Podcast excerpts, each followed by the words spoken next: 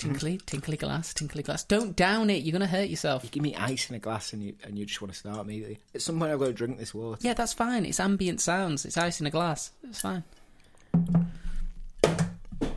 Where have you put my other fish, dick? How confusing.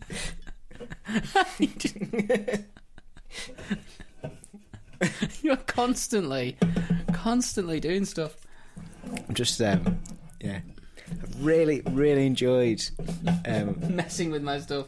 but just with your whole family today. It's been fun. Your, your daughter helped me change the oil in my car. She did. Yeah, Did she do a good job? I should Did have a great asked. job. And then she, um, she was just sat in my car, And the driver's just seat. trying to drive it, All right. which is cool. Did she figure out what any of the things did? But yeah, I think she. I don't think she got the gears. Mm. My gears, Well, she, by the time she's but the go and stop. Yeah. She got that. By the time she's old enough, we'll all be on electric cars and there won't be gears. That's true. Mm. So it's As we should be. I don't know why gears exist. I like gears. Really, Yeah, it makes me feel superior that I know how to use them.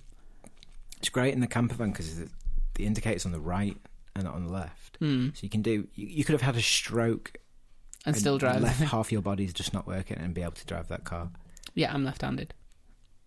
Wow. you'd be- Again, you're just oppressing the lefty. I'm sorry. Hey up, I'm Joe Heathcote, and this is Consistently Eccentric, a British history podcast where we try to make sense of some of the lesser known and more absurd people and events these islands have produced. So let's get started with this story. In a world where everyone in England is trying to kill everybody else, One man has an idea. pretty much we're in the 1600s. With hindsight, it is not surprising that John Cook would be involved in the death of a king. After all, he was born in Husbands, Bosworth, within spitting distance of Bosworth Field, where Richard III was killed in battle. His parents were Puritans and tenant farmers who owned practically nothing. But luckily, this was in keeping with the whole Puritan aesthetic. They were so against any kind of ritual that when it came to praising the Lord, they even insisted that the minister performing the baptism didn't make the sign of the cross over baby John's head because that was it smacked of popery and Catholicism. God damn it! So that makes sense to me more than, than you know, like Catholicism or any other, you know, any religion that has huge rituals Mm. um, aspects to it. It makes sense if you're religious, you'd try and cut most of that out. That's why I don't understand, like with Buddhists Mm. having the prayer wheels and the flags and this, you know, the biggest statues in the world. Like out of the top ten, four of them are, are Buddha. Oh, cool. Yeah, something like that. Genghis Khan's one, isn't he? Oh, is it? Yeah, One of the Genghis top Khan. ones. Yeah. Um, yeah, I kind of like the Puritans. Well, the weird thing was Did they do awful things? no, not not generally. I feel Um, like the the the, the um, Quakers for the the Quakers. Quakers did not- never did anything wrong. That's what I think the Puritans were like the, the, the preamble before Quakers. Well, they were all sort of um. Protestant um, reactions to Catholicism, but weirdly, um, at this time at least, um, the, the the sort of kings of England were r- running this fine line where they they didn't like Catholicism because you know the Pope was a powerful character in Catholicism, and they didn't want to have to deal with the Pope anymore. But they also didn't like the very aesthetic versions of Protestantism, like Puritanism, because it it sort of it scared them that these people felt like they could do it all on their own and they didn't need any kind of authority to tell them how to do things. They were like, "Oh no, we we we'll just trust to our own morals and decency." And the king and all the sort of nobility were like, "But yeah, but who's? But we need laws and we need Yeah. we need people to, to enforce things." Like, no, no, no, we're, We need to know that that we're better than them. They need to know that. we're like, no, we'll enforce our own moral laws. We're fine. We're we're, we're autonomous people. We'll we'll just be good because it's the right thing to do. No, mm. You need systems in place to make sure. Yeah. No, we're fine. You're making me seem obsolete. Um, And then the war. well, John would follow in his parents' footsteps, becoming a strict Puritan, so he obviously saw the sense in it. Yeah. Uh, unfortunately, as we've said, he did so at a time when the new Stuart monarch, James I, was teaching his son Charles that he should, and this is a direct quote from James I, hate no man more, More than a purity. hate no man more than a proud Puritan. Hate no man more than a proud Puritan. James, who was used to his father's speech impediment, um, no, um, Charles, he took this to heart because his dad explained to him that, you know, once you start questioning if you need bishops, it's not much of a stretch to start questioning whether you need kings as well as God's sort of representation on earth. All in all, it made it very unlikely that John would have ever been able to rise through the ranks of English social structures because his parents were dirt poor, Yep. he was from an oppressed religion, if not openly. It definitely wasn't something that the uh, upper class were encouraging. You know, where was his where were his options? But luckily for him, Oxford University had recently started experimenting in educating people based on merit mm-hmm. rather than just how much cash they had. And due to the fact that John fulfilled the grant conditions of Was that, was that to fill a vacuum in people with specialist skills? no, it was a form of charity. Oh, So it was a- it was a wasn't, it wasn't charitable about, act. It wasn't about improving, you know, whatever. It wasn't sort of fill a quota or anything like that. No, I mean uh, it was it was more a case of well look at look at us. We, yes, we take massive amounts of money, but we also give back. So it was it was a small thing that they could do to keep up appearances, essentially. I suppose the poor could go. Well, the, the chance is there for us. Well, yeah, it's like the lottery. It's like you can, you've got that option. If you work really hard and commit yourself to nothing else but doing this, you might get the same opportunity as a rich person gets by right. Yeah. Yeah. Um, but he had to meet some strict um, conditions in order to be eligible. First, he had to be born in wedlock, and of course, his, his father and mother being good Puritans, yeah. Puritans, they were they were in wedlock, sex only to procreate on on a Saturday because you couldn't do anything on a Sunday. Um, they couldn't give him more than eight pounds a year towards his upkeep because, like we said, dirt poor. So they're going to give him a grant. Uh, yeah, they're Yeah. gonna they're gonna basically put him up for it. Um, and yeah, he was also quite smart, which was another thing that didn't didn't hurt his chances. Kind of Um, complete moron. Just So in 1622, at the age of only 14, John Cook was accepted to study law. He was officially recorded on the entry forms as a plebeian or a pleb because he basically, in order to get the grant, had to say, "Yes, I'm a little pleb." yes, I need your charity. Thank you very much, sir. it's on the contract. It's you know instead of sign here, it just says pleb and then dots, and then you got to write your name just, hundred times. And here, pleb. just says pleb and there's just a tick box. Yes, Yes. I'm a pleb. I'm sorry. Thank you for the opportunity. Yeah, Yes, you'll be living in a cupboard. and you'll be doing all of my washing. yeah, And all of Jenkins over there, you'll be doing his work as well. yes. Here are your pink robes and your big cone hat with a big P on it. You fucking pleb. Well, he studied at Gray's Inn and was called to the bar at the tender age of just 23, determined to fight for the, his twin ideals of reason and natural justice. Yeah, Now, while John had been busy slaving away, working much harder than all of his contemporaries who didn't rely on a grant, um, there had been a change in the monarchy. Because James I had died of something that sounded a lot like malaria. what was it? Um, well, malaria sounded a lot like malaria. Valeria. and Charles I had inherited the throne, as was tradition. Now, all of his dad's work telling him that he was a special little boy and that he was ruling by divine right and that he didn't have to listen to anyone else if he didn't want to. Had that gone in? A bit too much, Yeah. possibly. I'm special. they also inherited that. He'd inherited the lisp. Yes. I am the special boy. Uh, and yeah, he immediately set about creating new taxes uh, without involving Parliament, which was a bit of a no no traditionally, um, and imprisoning anybody who didn't pay, including, as it turned out, quite a number of his own MPs. When the MPs challenged this in the courts, they were told by Charles that he'd done this by His Majesty's special command. Yeah, to go sit on an egg. Essentially, yes. It was a catch all term he would use practically any time someone tried to challenge any of his decisions. So, you know, if he decided that he was going to cut your ears off. Go sit on an egg. Yeah. Yeah. How, how can you just decide this? Fuck you. Egg. Sit. Um, It's his catchphrase. which was, it was weird that he needed to revert to this because he already had a a lot of power. I was going to say a shit ton, but Yeah. this is a family show. Um, Is it? not really. Yeah. Because he already, you know, in terms of legal wrangling, he had the power to dismiss and appoint judges at his own whim. So if a judge made a decision he wasn't particularly happy about, he could put another judge in place and then challenge the original ruling if he wanted. And just keep doing that Yeah. until they get the right result. And he's he started pulling on these levers of power quite hard and quickly amassed quite a bit of cash. But as a result of all this taxing and you know sort of ignoring the Magna Carta, which was quite a big thing, mm-hmm. and due process, he made pretty much every noble outside of his special favourites start to wonder if the divine right of kings was really all it was cracked up to be. Whether there wasn't something more proportional or representative that might be tried Yeah. as opposed to Charlie Boy just doing whatever the hell he felt like at any particular moment, you know. Yeah. And uh, the, yeah, the the egg shortage of the summer of Everyone's sitting on them. Oh, yeah. yeah. Oh god. there's no eggs left. You could could you get an omelette? No. No, you couldn't get an omelette.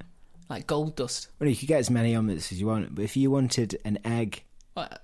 sunny side up with a, a yolk intact, That wasn't going to happen. you weren't going to Okay. find that. No, that that was that was been sat on. It was mush, Well, blurred lines. even though he basically had control of the judiciary, Charles began to lean more and more heavily on his Star Chamber, which was a special court made up of Was it called Star Chamber? the Star Chamber. Yes, God. it was made up of members of his Privy Council, so the most sycophantic of sycophants who will say yes to anything he suggests. Um, and this provided him with Why opportunities. did I, I saw them all as grey and hunched over and kind of dishevelled and no, I think the, sinewy? the better thing to think of them as is you know that You know, like picture. vultures. I, I, I saw vultures. Now, you know that picture of that club in Eton where you can see David Cameron and Boris Johnson as schoolboys looking like complete and utter twat waffles Yeah. because they're all trying to pose and look cool. It's like that group just getting together to pass judgment on anyone that they felt like passing judgment on.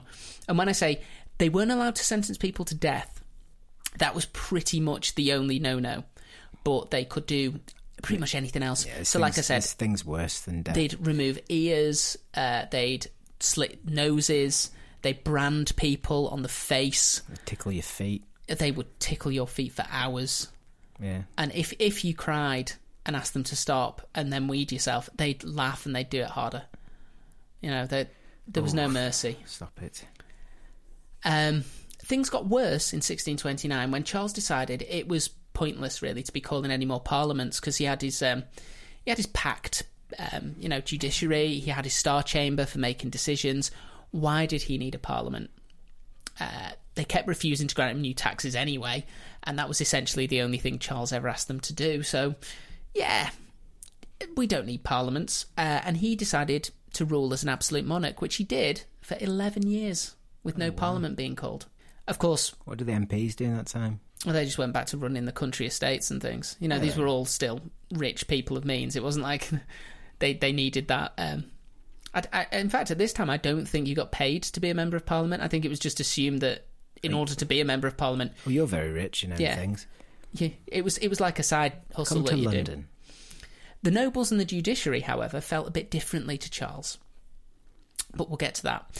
As an absolute ruler, Charles encouraged the persecution of the Puritans, remembering his dad's sage advice about proud Puritans. Yeah. Uh, and during this period of his uh, absolute rule, nearly 20,000 emigrated to America in order to be able to practice their faith freely. They're the Amish. Mm, Well, it's They're the Puritans who went across um, escaping religious persecution. Amish. Amish. it wasn't the Amish; it was the Puritans in this in this instance.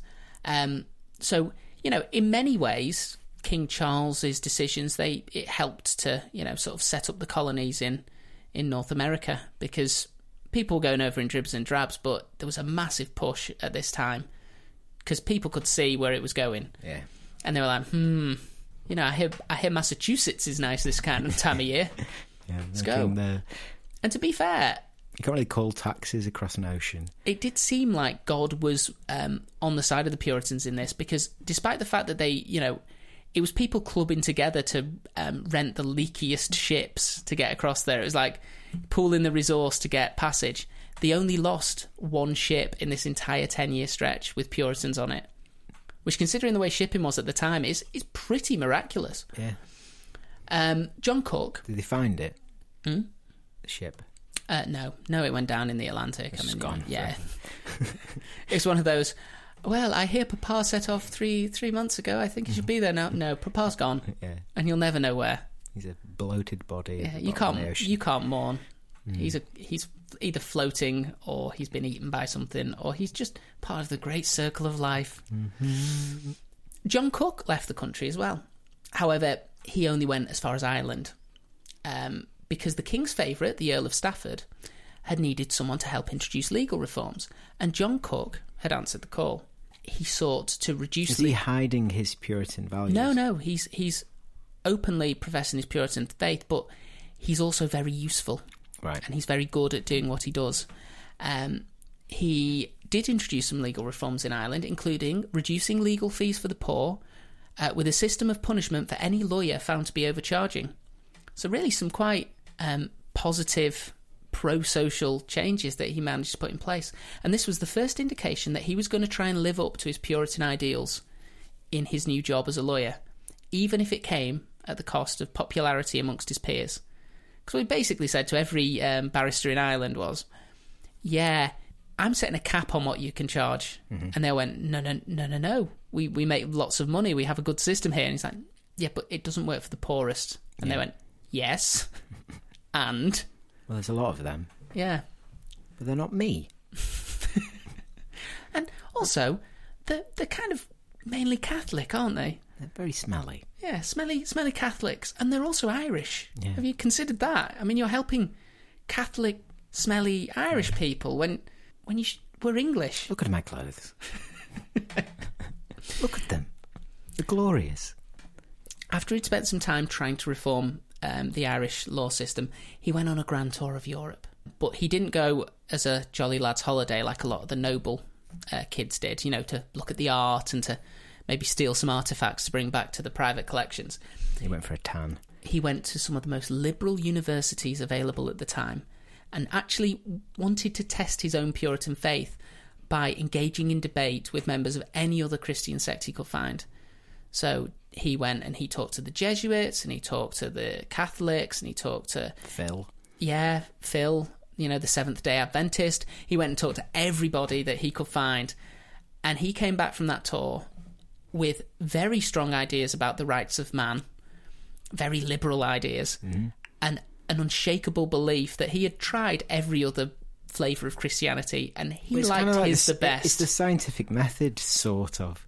He's, he's, he's yeah, he's Yeah. actually unbiased. Well, it's biased, isn't it? But he's, he's tr- tested it as much as he can. yeah, And now it, it, it's, And yeah, when I say he went, he didn't just go and debate. He went and lived Yeah. with these people and followed their lived. rituals. And like, right, I'm gonna, I'm gonna, you know, immerse myself in the way you do things and see if it's better than the way I do. And it seemed like he was genuinely, if I find a better thing than Puritanism, I mean, he, he went I'll to go for it. France. He wore, he had a croissant. He wore a stripy top. Full immersion. Yeah, You couldn't tell he wasn't French. Uh, by the time he returned in 1639 to set up his own law practice, he had a strong idea of what a lawyer should be one who stood by his principles rather than looking to turn a profit. This was demonstrated when his old boss, the Earl of Strafford, was put on trial for treason. Despite the popular opinion that he was a devil, John Cook offered to speak in his defence, stating that he, personally, had always found the Earl to be a decent man. So he, he, everyone else was like, okay, it seems like the Earl of Strafford's time is up. We need to jump on the he's a terrible person bandwagon. kill him. Yeah, just in case we get, im- you know, an implication. He pushed me. Yeah. And this guy who worked with him, so was at higher risk of being implicated in, you know, this guy was trying to raise an army to overthrow the king, which is what was said. Um, he went, no, no, no, he's sound. I'll, I'll defend him if you want. I'll, Yeah. I'll go and speak on his behalf. So yeah, he he walked the walk. Meanwhile, Charles had called another parliament, and within two years had annoyed it so much by trying to arrest members of it that the civil war kicked off. Here we go. I should say the first Civil War, which is a bit of foreshadowing, and that happened in 1642. There might have been a war on, but John Cook continued to work as a lawyer because, you know, crimes still happen, Yeah. even in wartime. In fact, you could say in wartime, more crimes happen. It's bread and butter. Mm. Uh, but he was becoming ever more disillusioned with the English legal system and its obvious unfairness. So, as I've said, for example, if someone accused you of being in debt to them, they would immediately be arrested and placed in a debtor's prison, and the onus was on them to prove that they did not owe you a debt before they would be released, which seems clearly unfair and something bonkers. that, like a vindictive person, might be able to use to their advantage. Did no one see the hole, the flaw in that? A lot, of, a lot of people did, Just but I think John. the other people who saw the flaw went, "Yes, but that's the flaw that we exploit." Yeah, yeah. Of course we know that that's stupid, but it's good. It's good to have that in your back pocket because It was you like know, that when we were talking about uh, Victorian England and Bedlam and that, Yeah. where you could just turn up with your. You take, your, you, take your, Your brother, relative. You take your brother for a coffee and then you just chuck him in a madhouse. He's mad. no, I'm takes not. effective. That's what a madman would say. but in this, it was See you later. basically uh, say you're a landowner and you've got some tenants and they're not paying you as much rent as you'd like. So what you could do is you could say that they owed you back rent. They'd be arrested and taken to debtor's prison, and then you could just move someone else in onto the land As you while they're in prison um, by saying, well, the debtor, and no matter what happens then, even if they get out, they're not getting that land back. So it's a nice, convenient way of getting rid of people as well. Yeah, yeah. They double your money for that se- that six months where they're trying to. Well, Yeah. Cook spoke out against that, and he also spoke out against the rampant bribery and favouritism he encountered.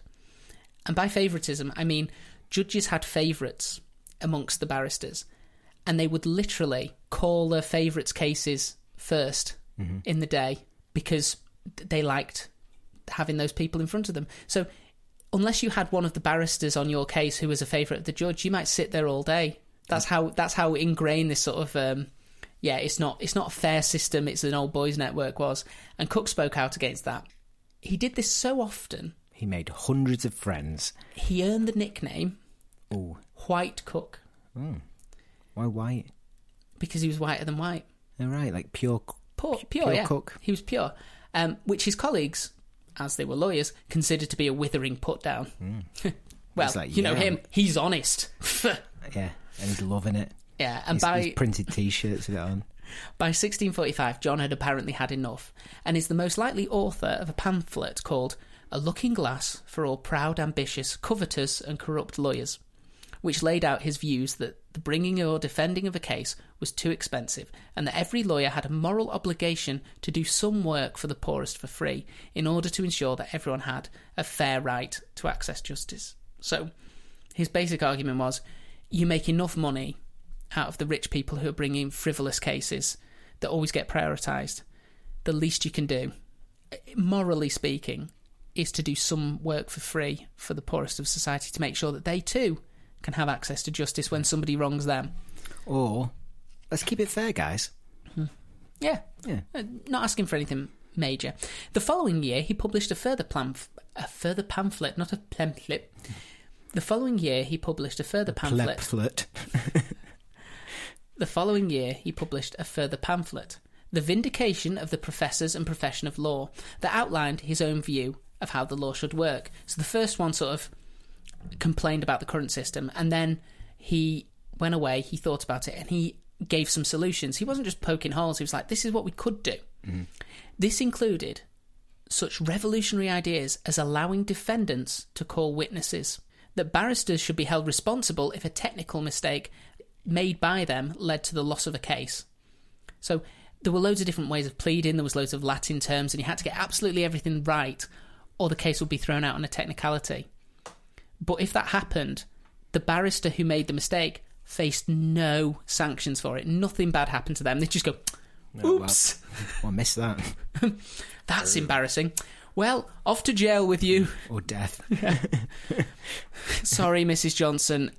I put the wrong Latin um, verb in there, and they will be taking your head on Tuesday. I, the good thing is I've learnt from it, I've grown from it, and I will not make the same mistake again. So Isn't that nice? You're a teachable moment. Off to the content cells. yeah, ruffles her hair. you scamp. Won't be able to do that next week. It'll be a lot lighter. Um, yeah. And also, the idea that cases should be resolved as quickly as possible and should be called in order of merit, not, as was currently the case, judges choosing to hear the favourites first. So, one of the other things about the British legal system was it was a very slow thing because you had to go to all these different hearings that required you to have all these different lawyers. So, they basically created a thing where, in order to get justice at the end, you had to go and see this lawyer who would then forward you to this court, so you'd go and see that lawyer. And that meant that every lawyer got a little bit of money on the way through. But it meant that processes that could be done in a day took months Yeah. of legal wrangling and, And sometimes the years. was bankrupt by the end. Yeah.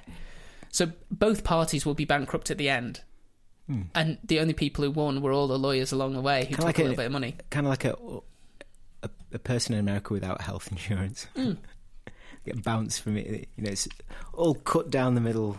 Yeah, everybody gets a bit of money, and at the end, you die. Pretty much. It was a document ahead of its time, the vindication, and was followed by more. Cook advocated, amongst other things, doctors treating the poorest for free, Right. a bit like a national health service kind of idea, and for lawyers to do one tenth of their work pro bono. I don't think it's going to end well for Cook. Why? He's just make he's just making suggestions. He's been he's he's awesome. Mm. Obviously, He also suggested he's making a lot of enemies, Joe. Well, he's made enemies of doctors and lawyers, but don't worry because he also suggested that businessmen and men of business had a moral duty to deal honestly and that a maximum cap should be placed on whatever a person could earn, which is the equivalent today of about a million. So Cook's idea was once you've earned a million, well done, you've won. Yeah. Every money that you make over the million goes to charity and to the society that allowed you to make the million. Um, yeah. So he also managed to piss off businessmen. That's such a good idea. He also, controversially, was one of the first people to link poverty to crime and suggested the death penalty might be wrong for those stealing to feed their family. Because, you know, they weren't doing it maliciously, they weren't doing it out of spite, and to be fair, most of the people who were stealing from could probably afford to lose a loaf of bread. All of this. What about the ones stealing like Game Boys and shit? Hmm? What about the ones like stealing like Game Boys and? Oh, they could still and- be hung. If if you stole, I'm sure. I'm trying to feed my family. I'm sure John Cook was happy for anyone stealing a TV to be Yeah. to be hung, drawn, and quartered. Um, but all of these suggestions made Mr. Cook deeply unpopular with his contemporaries, who did what they could to stifle his legal career and prevent him from progressing in his practice. It's possible he would have faded into obscurity as a you know a liberal firebrand ahead of his time who never really mm-hmm. made a mark on history if not for the fact that King Charles was very bad at civil wars. By this time, he'd lost two civil wars, and he was imprisoned. So this is 1648. Right. So he's, you know, in in the Is in the Tower of London? in the course of six years, he's managed to lose two civil wars, and he's in prison. No, he was at one of his palaces because you don't put the king in the Tower of London Why not? because he was still a head of state. The parliament parliamentarians were fighting the king, but weirdly, what they wanted was for him to accept um, some limits on his power. So they were fighting to try and have him rule with some limits. God, that's aiming low, isn't it? Well, yeah, but I mean, this was So, do they That- understand the importance of a monarchy to sort of prop up everything? well, a monarchy was all there was. Right. the oh, i- so they had no idea. The idea of not exist. having a monarchy was so stupid. Oh yeah, we're not in the year of grand narratives, are we? This is this was Yeah. we just Communism and fascism Yeah. aren't going down for a while. No, this was we just want you to accept that you need to hold parliaments, that you need to um, give the judges some form of independence from yourself so that we can have a legal system that works. That, like you say, it was such low ideals at the start. So it's Of- ah, we stop being a bad king. Yeah, it was we. Well, they Be a good king. they they still were saying everything was due to him getting bad advice. They were totally exonerating him from any sort of culpability for any of this, and they were going, "No, you've had bad advice. We're, we're fighting to get rid of those advisors so we can give you good advice that will help you be a popular monarch. Right. We're we're fighting you, but we're kind of fighting For you. For you, yeah. Because we love you. We love you, Charles. Please come back. Please come back to the good to the side of We light. love you. I only do this because I love you. So he'd lost and he was in. Uh, and it was clear to everyone by this stage because he'd lost the first civil war and they tried to negotiate. They're like, look, we've beat you. And he just stole for time until he could get reinforcements and he could have a second civil war. And then they defeated those people and, you know, the new model army under Fairfax and Cromwell. They'd won the second civil war and they had the king again and they tried to negotiate. And it was clear that he was just stalling. And it was very clear because they found his secret documents that he tried to send off, and he was sending messages to the Scots saying, "If you support me, uh, I'll be, I'll institute Presbyterianism. Yeah. That will be it. The Kirk will rule the entire country," which obviously wasn't going to do. And then he was sending messages across to the Irish and going, "If you support me, I'll inst- I'll institute Catholicism, mm. Yeah. and it'll be great." And then he was writing across to the countries on the continent and going, "If you support me, you know." And they I'll- found these documents. yeah, they found all of this. So Oh, great. it was very clear that he was just sat there going, "Well, yeah, maybe I'll do that. Just give me a, a month to think about y- your mm. thing, and I'll write you a letter back, and we'll. I promise we'll we'll meet somewhere in the middle." He And they needs- found all of he these. needs pressing, doesn't he? Well, yeah, Yeah, yeah. they found all of these documents. They're just like, "Oh, for fuck's sake!"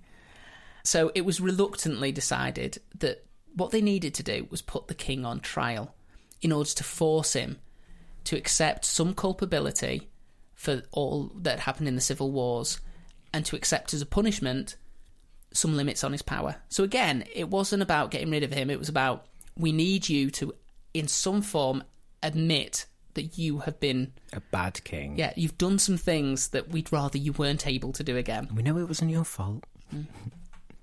Uh, but in order to hold a trial, the parliamentarians they needed some legal representation, and this proved to be a bit difficult. Parliament's own legal clerk pretended to be sick to avoid getting involved, and the two most prominent They lawyers, both came down with malaria. Whitelocke, Whitelocke and Widdrington, Yeah. when asked to provide legal advice by Oliver Cromwell, they looked at each other. They got the letter asking for this legal advice, looked at each other, and ran away to Buckinghamshire together. It's like, Hand in mm, hand. yeah, just like Giggling. No, we're away. The law inns of London became like a ghost town, as practically everyone wanted to avoid getting involved in prosecuting the king. It was over two weeks later that they finally got far enough down the list to reach Cook's name. And he was an idealist and believed that if you receive a brief, you are duty bound to fulfill it. Mm-hmm. You are a lawyer. You don't choose cases based on moral right or wrong. You choose them, you know, you take the case and you argue it on its merits. So he received the brief on the 10th of January 1649. He was originally just supposed to act as the junior counsel, so he'd prepare all the paperwork.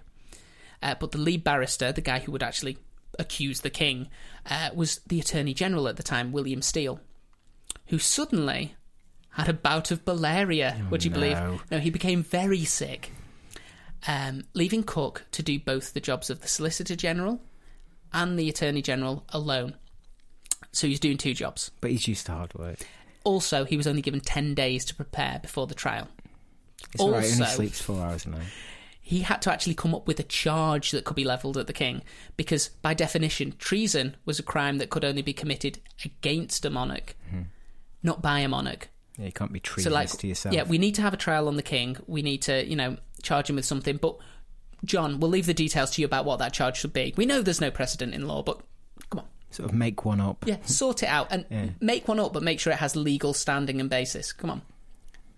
Um, also, John Cook, for reasons best known to himself, was the only person involved in the trial who did not seek to protect himself from potential assassination by angry royalists.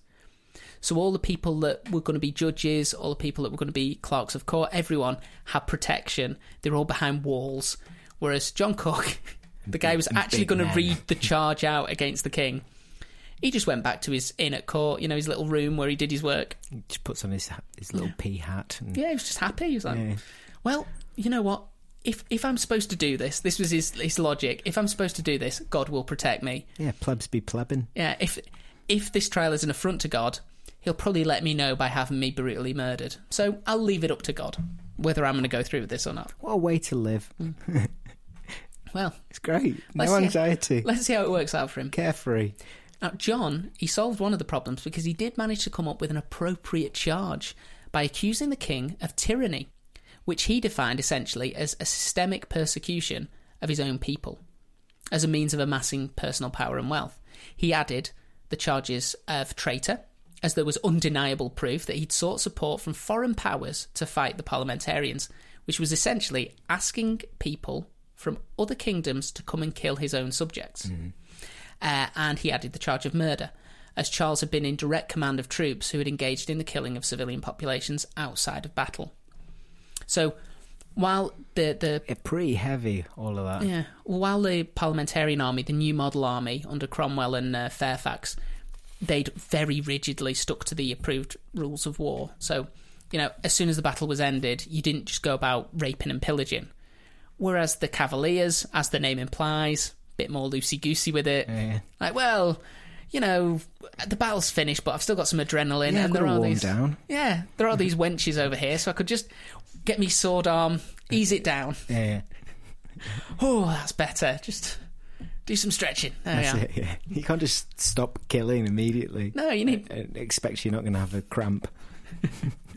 So he had he had a charge at least, and on the morning of Saturday, the twentieth of January, King Charles I He's going to cook some eggs, isn't he? he was led into Westminster Hall, which is the big sort of open space um, that you walk into directly in the Houses of Parliament. So it's the biggest space they could find to try the king because they wanted a full house. They wanted witnesses to what they were doing because their idea was they had to make it be seen to be legal.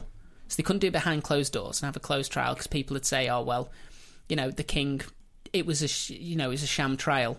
So they went, "No, we're going to have loads of witnesses. We're going to follow the letter of the law, and we are going and it to." sort of gives him a, a level of protection. yeah, oh yeah, he had a fair crack of the whip. He he could plead not guilty. He could argue his case. They'd even said, No, I mean for Cook, like he has no protection. They've all got bodyguards and how, but he's got a thousand witnesses or whatever it is. "Oh yeah, Yeah, I mean. I, it's He's still not going to kill, get killed mid trial.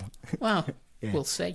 Ooh, Uh, strangely, the lead prosecutor, John Cook, was positioned right next to where Charles was sitting.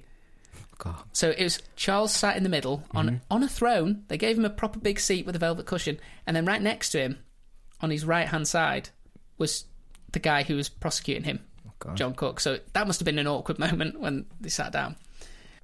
But it meant that when Oh shit! Because if if he's found not guilty, Cook's dead immediately. um no, but you you probably well, Well, you no. would if if he's, he's if he's acquitted of all charges, Mm, reinstated as monarch. yeah.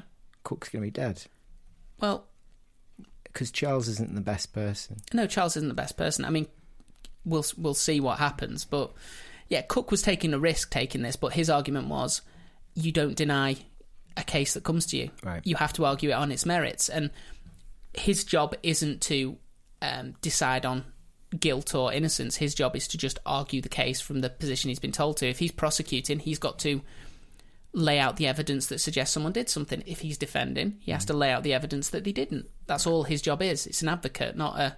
He's not making a decision. He didn't choose to arrest Charles. He didn't choose that a trial should happen. He was just asked to facilitate that process, essentially. Yeah, but would Charles see it like that? Oh God, no. That's my point. Is Well, not at all. I mean, so the very first thing that happens, you've got to read the charge. So before the actual trial happens, John Cook had to stand up, read out what the charge was to the open court. So he stood to read the charge, and Charles immediately poked him quite hard with his silver tipped walking stick and told him to hold. Well, commanded him to hold. Like, you stop right now, I've got something to say. John Cook ignored the king and began reading the charge out to the court. Enraged that a commoner, a pleb, had ignored him, Charles hit John Cook again with his cane. So hard the silver tip came loose and clattered to the floor. The king motioned at John to pick it up for him, and John refused. Looking the king square in the eye, he continued to read the charge against him of tyranny, being a traitor, and being a murderer. Um, What a hero. Charles was forced to stoop to pick up the silver tip of his cane himself. It was a powerful image for everyone present because there were newspapers and those kinds of things at the time, and they were all reporting that King Charles had been forced to bow before the law, essentially. yeah. Fucking hell. The trial itself, though, after such an amazing start, such an amazing iconic image to start, didn't really occur. King Charles steadfastly refused to acknowledge the authority of the court. If it had been anyone else, it's likely they would have been pressed to plead, which, as we know, is a practice by which people would be shackled to the floor and have progressively more weight placed on their chests until they gave an answer to the charge. However, the court gave Charles three sessions, so they called him back three times to enter a plea before John Cook finally pressed for his refusal to be taken as an implicit confession, known at the time as pro confesso. Right. So the idea was, um, in order that people couldn't just refuse and hold up the courts indefinitely by going, well, I'm not saying if I'm guilty or not guilty. No They could either press them to make a, a confession or just say, well, No comment. if you no comment, if you say, I'm not going to give you an answer, they'll go, okay, well, no answer is going to be taken as a confession of guilt. So you still want to give no answer? Yeah. you know, and then you're forced to make a decision there. Um, but they didn't do that to the king, or right up until this point. point, and the king kept saying, "You have no authority." That was his go-to. His only defense really was, "I am the divine authority. I didn't give you authority to hold this trial. Therefore, it's All a sham. yeah, it's all a sham trial." The king decided, even when sort of informed it would be taken pro confesso, to deny the authority of the court again, and so was found guilty. So John didn't call a witness. John didn't make uh, a speech.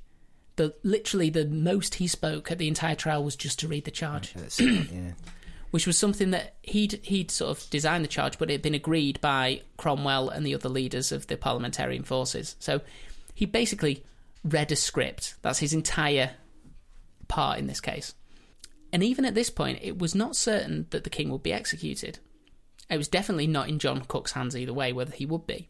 In fact, you know, he was done with it from this point. Yeah. You know, but the royalists, of which there were many in the country, decided that he was already on the list. What he'd done was unforgivable. He was one of three people who would never, no matter what happened, be allowed to live freely in England if a monarch came back. The other two were Oliver Cromwell, obviously, and the head judge at the trial, Justice Bradshaw. Prior to sentencing, the judges gave the king one last chance to show any sign of humility, agreeing to listen to any defence that he might offer, anything that would uh, allow them to avoid executing him, because that wasn't what they'd wanted. What they wanted was for him to show a little bit of contrition so that they could, you know, move into a less absolute monarchy and just all get on. Yeah, go back to what it was. Yeah, pretty much go back to what it was when his dad with the lisp was at Yeah, least able to play the days. game. Was too busy chasing young boys to Yeah. to really, you know, get too authoritarian. Um, Because it'll just descend into anarchy.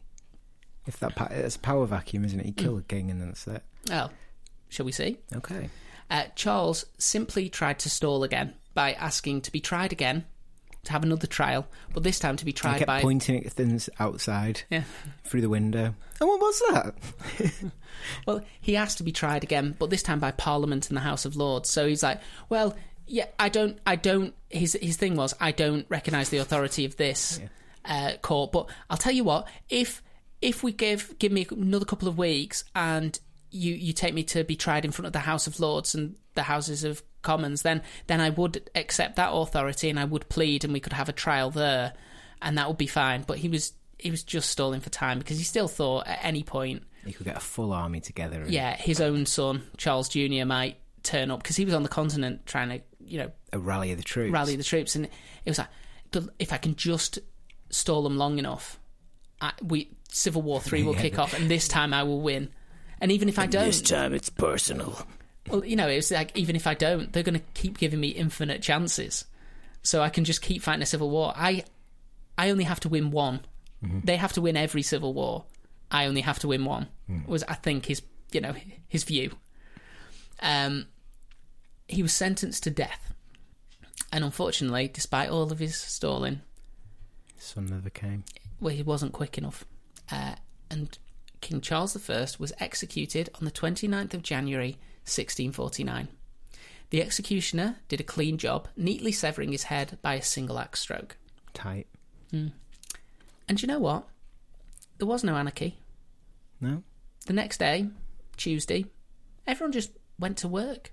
Everyone just did what they had to do to get by.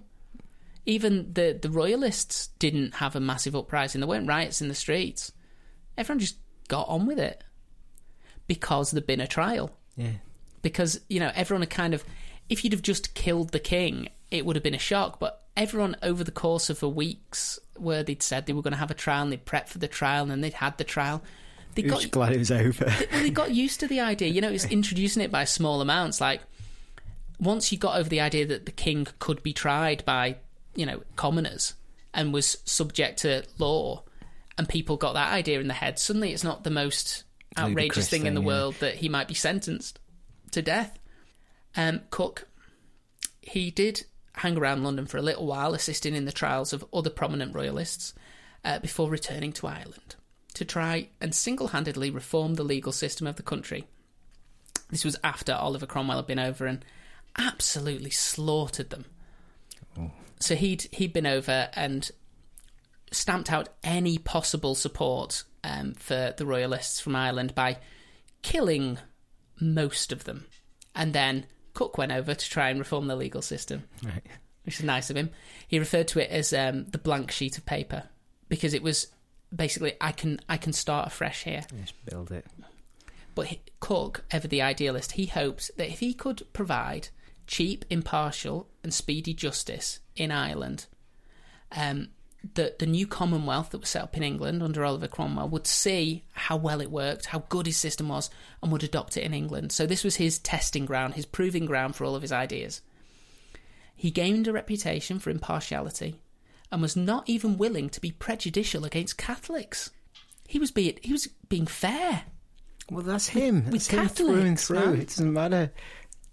Uh, this, of course, ensured that he made even more enemies amongst the wealthy classes, who were suddenly finding it a lot harder to swindle land. So he, all of the British, uh, the English nobility who'd gone over to Ireland and started claiming stuff, they expected, you know, the hand-picked Solicitor General from England who'd been sent over there would be a, a good sort, Yeah. one of the guys. corrupt, right, he'd, yeah. he'd know the the right handshakes and things, and he was like, nope. It's the guy who killed the king. Yeah.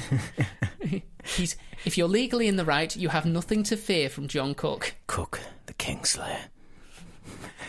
Yeah. Like he had anything to do with swinging that axe.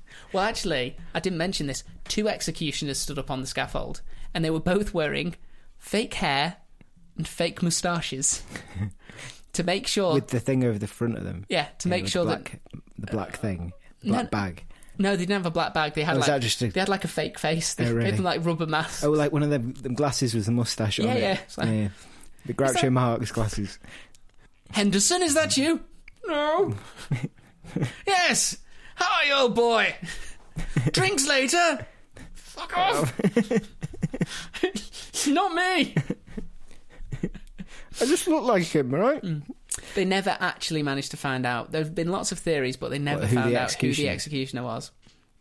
But he did a good job. He, you know, when you're an executioner, the only thing you can do is give someone a clean death, and he did it. You do you do like a a, a very subtle fist pump after. Well, when he when he thought about the trial at all, because you get the feeling Cook was just like, that was a bit unfortunate, but did my job. On to the next one. Uh, he saw the trial of the king as an unfortunate necessity. It's like we gave him every chance.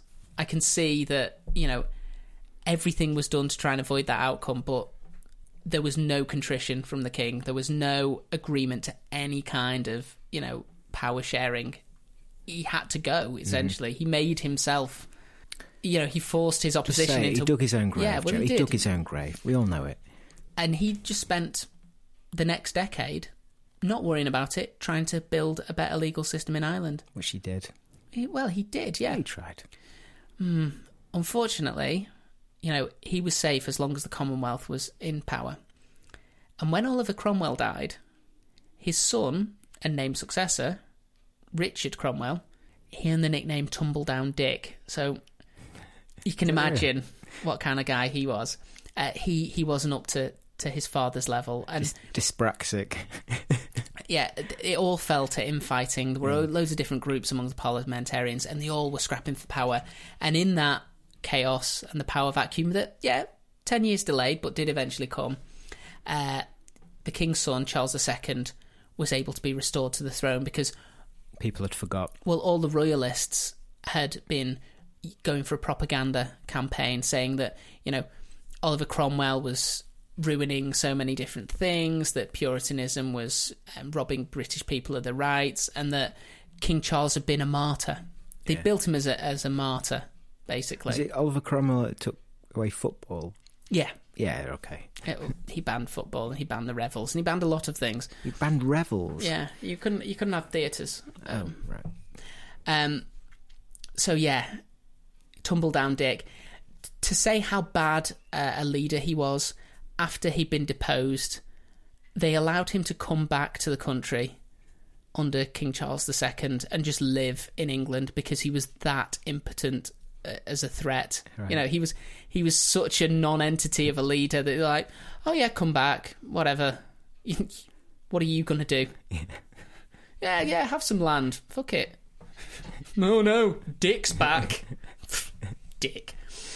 Um, turned out that by this point, John Cook was the only one of the three unforgivable people still alive. So, even though he was in Ireland, Ireland wasn't far enough away from the new King Charles II, and John was arrested in Dublin in 1660, having chosen not to flee to the New World like so many others involved in the Commonwealth had, because again, he trusted to God's plan. Hmm. While the trial of Charles Oh, please tell me he died as a very old man. While the trial of Charles had been arranged to be as fair as possible, the trial of John Cook was pretty much a foregone conclusion. A lawyer to the end, he argued that he had not committed treason, as a prosecution lawyer does not choose who he prosecutes and does so without any malice. This idea that a barrister must accept cases regardless of personal feeling is now known as the cab rank rule. So you've got to take the next case that comes up, and you've got to argue it to the best of your ability. Right. This argument was dismissed, as was his argument that Parliament had at the time had de facto power to order a trial, and that his name was spelt wrong on the charge sheet anyway. So they, um, his dad had been called Three O's. Isaac, uh, and the charge sheet was for an I Cook, not a J Cook. So he, you know, I mean, it was kind of the last gasp sort of thing, but he was like, and also, I have no idea who I Cook is, Yeah. but it's not me. So why am I being tried? Um, these were dismissed. So, seeing that his death was inevitable, John Cook's last words in a court of law were, "I have no more. More what? I have no more." I'm guessing that was in response to, "Do you have any more challenges, legal challenges to make?" And he he'd used all of them. So he'd, he'd he'd even in the face of what was going to be certain death, he tried to point out that legally he was right. Yeah. and that to try and make it clear to whoever was listening that this was a witch hunt and it was not a fair trial by just you know pointing out the technical errors that they were making left right and center. It didn't really help him though because he was sentenced to be hung drawn and quartered. John cook used his speech at the gallows to ask for mercy but not for himself for his fellow condemned prisoners the other people who were being tried for regicide asking that after he had died maybe the new king would show some clemency to the others who were waiting to die after him. Um, he also asked for a bit of um, G- gin. no, a bit of um, Bit of lemon. clemency for his own wife and young daughter, Free Love Cook. Who His I believe Free Love. his daughter was called Free Love. What a beautiful name. I know she was three at the time, I believe, that her father went through this. He, none of that happened, um, and also They were killed. Uh, no, they just were di- disinherited of all their land, so they got nothing from him. All of when when a, a traitor's killed, all of his property immediately goes to the king. So all of John Cook's wealth, everything that he amassed over his years, all went directly to King Charles II, who declined to give it back to his family, his widow and orphan. That takes it all. pretty much. Um, he stepped off into oblivion because the hanging bit, he was basically climbed a ladder and had to step off himself. He fell unconscious for a short period of time before he was cut down. He had his genitals chopped off and burned in front of him while conscious. His belly was then sliced open with a red hot knife, and sections of bowel were removed and burnt in front of him. And in order to prove a point about clemency, the executioner didn't decide to, at that point, end his suffering by removing his heart as was customary and just kept removing more and more of his bowels, burning it in front of him. Just until he died. Yeah, to the point where his heart gave up, and the smell was so bad that several ladies fainted just from the smell. Is that, is, there's always A a crowd bowel. of like Of course, there were. going This- on a day out. This was a big, big event. It was even even with being hung, drawn, and quartered being a horrific death. Yeah, it was a hot mess. This was the hot mess of the horrific death. This Yeah. was the worst it could have been, and he faced it all with a certain degree, as much as you can, because you don't have dignity in that situation, but as much dignity as one can keep when the genitals are being burnt in front of them. As history has recorded it. Yeah. Yeah. Um, John Cook was the first person to prosecute a head of state in a court of law and can rightfully be seen as the originator of what would eventually become the international criminal law system, with mechanisms for holding leaders to account for crimes committed against their people. The last recorded sighting of John Cook is recorded. Well, I guess I know where it is. The last recorded sighting of John Cook was written by Samuel Pepys in his diary, right. who noticed his head stuck on a spike above the Great Hall at Westminster, where 11 years previously the trial of Charles I had taken place. Right. And we don't know what happened to any bits of his body. His family emigrated to the New World shortly after. Yeah, fair enough. Mm. And You got nothing to lose at that point, Yeah. really.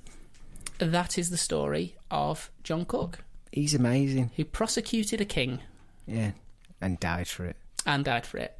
Um, and the main source that I used for this week's episode was Geoffrey Robertson's The Tyrannicide Brief, which I'm not going to lie, I bought it for the name first and foremost. I'm hoping to find something in it. Well, The Tyrannicide Brief. I mean, that's a that's a cool title. Come on. Yeah. and it actually it is an amazing book it goes a lot more into i mean we really skipped over things like the civil war we just like there was a civil war it goes into a lot more um, detail about the the overriding sort of themes that that led to it and it's it's well worth a read i think it came out in 2005 but it holds up and there you go and That is it, folks. that is john cook Thanks, Joe. our dead hero of the week It's good to be back. Our dead hero of the week. yeah well to be fair That could, that could be the new thing. Well, to be fair, everyone we cover is dead, but I mean, he he definitely died for what he did. Yeah. Died for his heroism. Your top is both inside out and back to front. That's amazing. Hi there, it's Emma, Chief Organiser at Consistently Eccentric, here to remind you all that if you like what you hear, you can catch up with all previous episodes and session series by searching for us on ACAST, Spotify, and iTunes. How fancy! You can also join us on Instagram at Consistently Eccentric Podcast, where we update on the weekly episode and post all of our bonus content for you lucky lot. See you next week.